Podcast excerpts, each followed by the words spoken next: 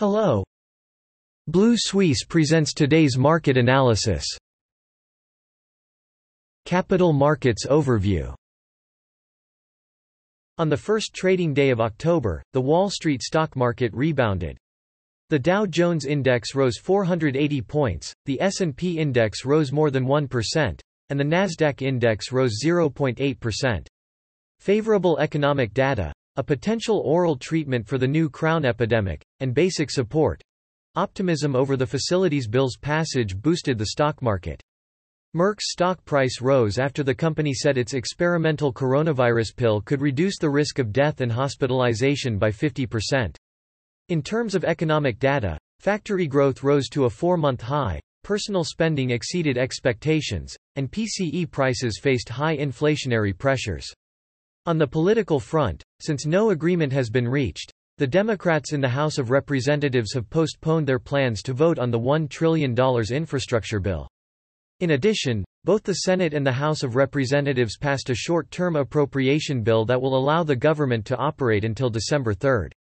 However, the major indexes fell this Wednesday, with the S&P 500 and Nasdaq both recording their biggest weekly decline since February.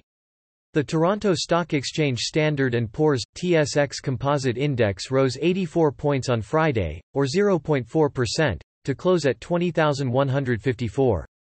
Antiviral drugs developed by the U.S. drugmaker Merck & Co. may cause severe new crown pneumonia deaths or reduce the chance of hospitalization. Half of the news is supported. In addition, before the OPEC meeting next week, oil prices rebounded to near 2018 highs, and the energy sector rose. In terms of data, September factory activity extended the growth period to 15 consecutive months, one of the fastest growing months in the past 11 years. In addition, preliminary forecasts show that Canada's economy grew by 0.7%, rebounding from the 0.1% decline in July. However, this week the index fell more than 1%. Sumitomo Chemical Sumitomo Chemical shares fell 5.3%, and its third-quarter profit forecast was below market consensus. On Friday, the ASX 200 index plummeted 147 points, or 2%, to close at 7,186 points, a nearly four-month low. This week it plummeted 2.1%. The reason was that delta pressure increased and bond yields suddenly soared, which is a concern that the Fed may begin to relax its stimulus policy. Continued concerns have led to the worst quarterly performance of the three major U.S. stock indexes since the beginning of 2020. There are signs that factory activity in Australia weakened in September, while Asia, including China, stagnated, which also disrupted risk appetite. According to reports, the Prime Minister of New South Wales resigned due to a corruption investigation, and Australia has the largest outbreak of COVID-19, adding to the pessimism. Virgin Money UK plc, Virgin Money UK plc, shares fell 7.43% after the company decided to accelerate its digital strategy and increase the level of digitalization of the entire bank. Mineral Resources Co., Limited, fell 6.85%, and copper prices fell. Once states begin to implement domestic quarantine, Australia will remove international travel restrictions for vaccinated Australians about the flu pandemic.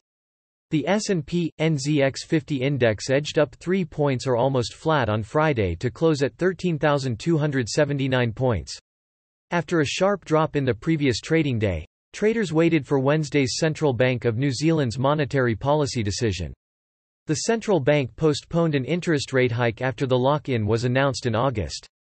At the same time, Prime Minister Jacinda Ardern is also expected to announce restrictions on the country's COVID-19 on Monday. Investors also evaluated reports that Asian manufacturing activity generally stagnated in September, as China's economic momentum has weakened due to the Delta variant of the new crown pneumonia epidemic, higher material costs, production bottlenecks, and recent power cuts. Wellington Drive Technologies Inc. rose 4.84%, and DGL Group Limited fell 7.23%. This week, the index has not changed much. That is all for today. Visit Blue Suisse website for more analysis for free. See you tomorrow.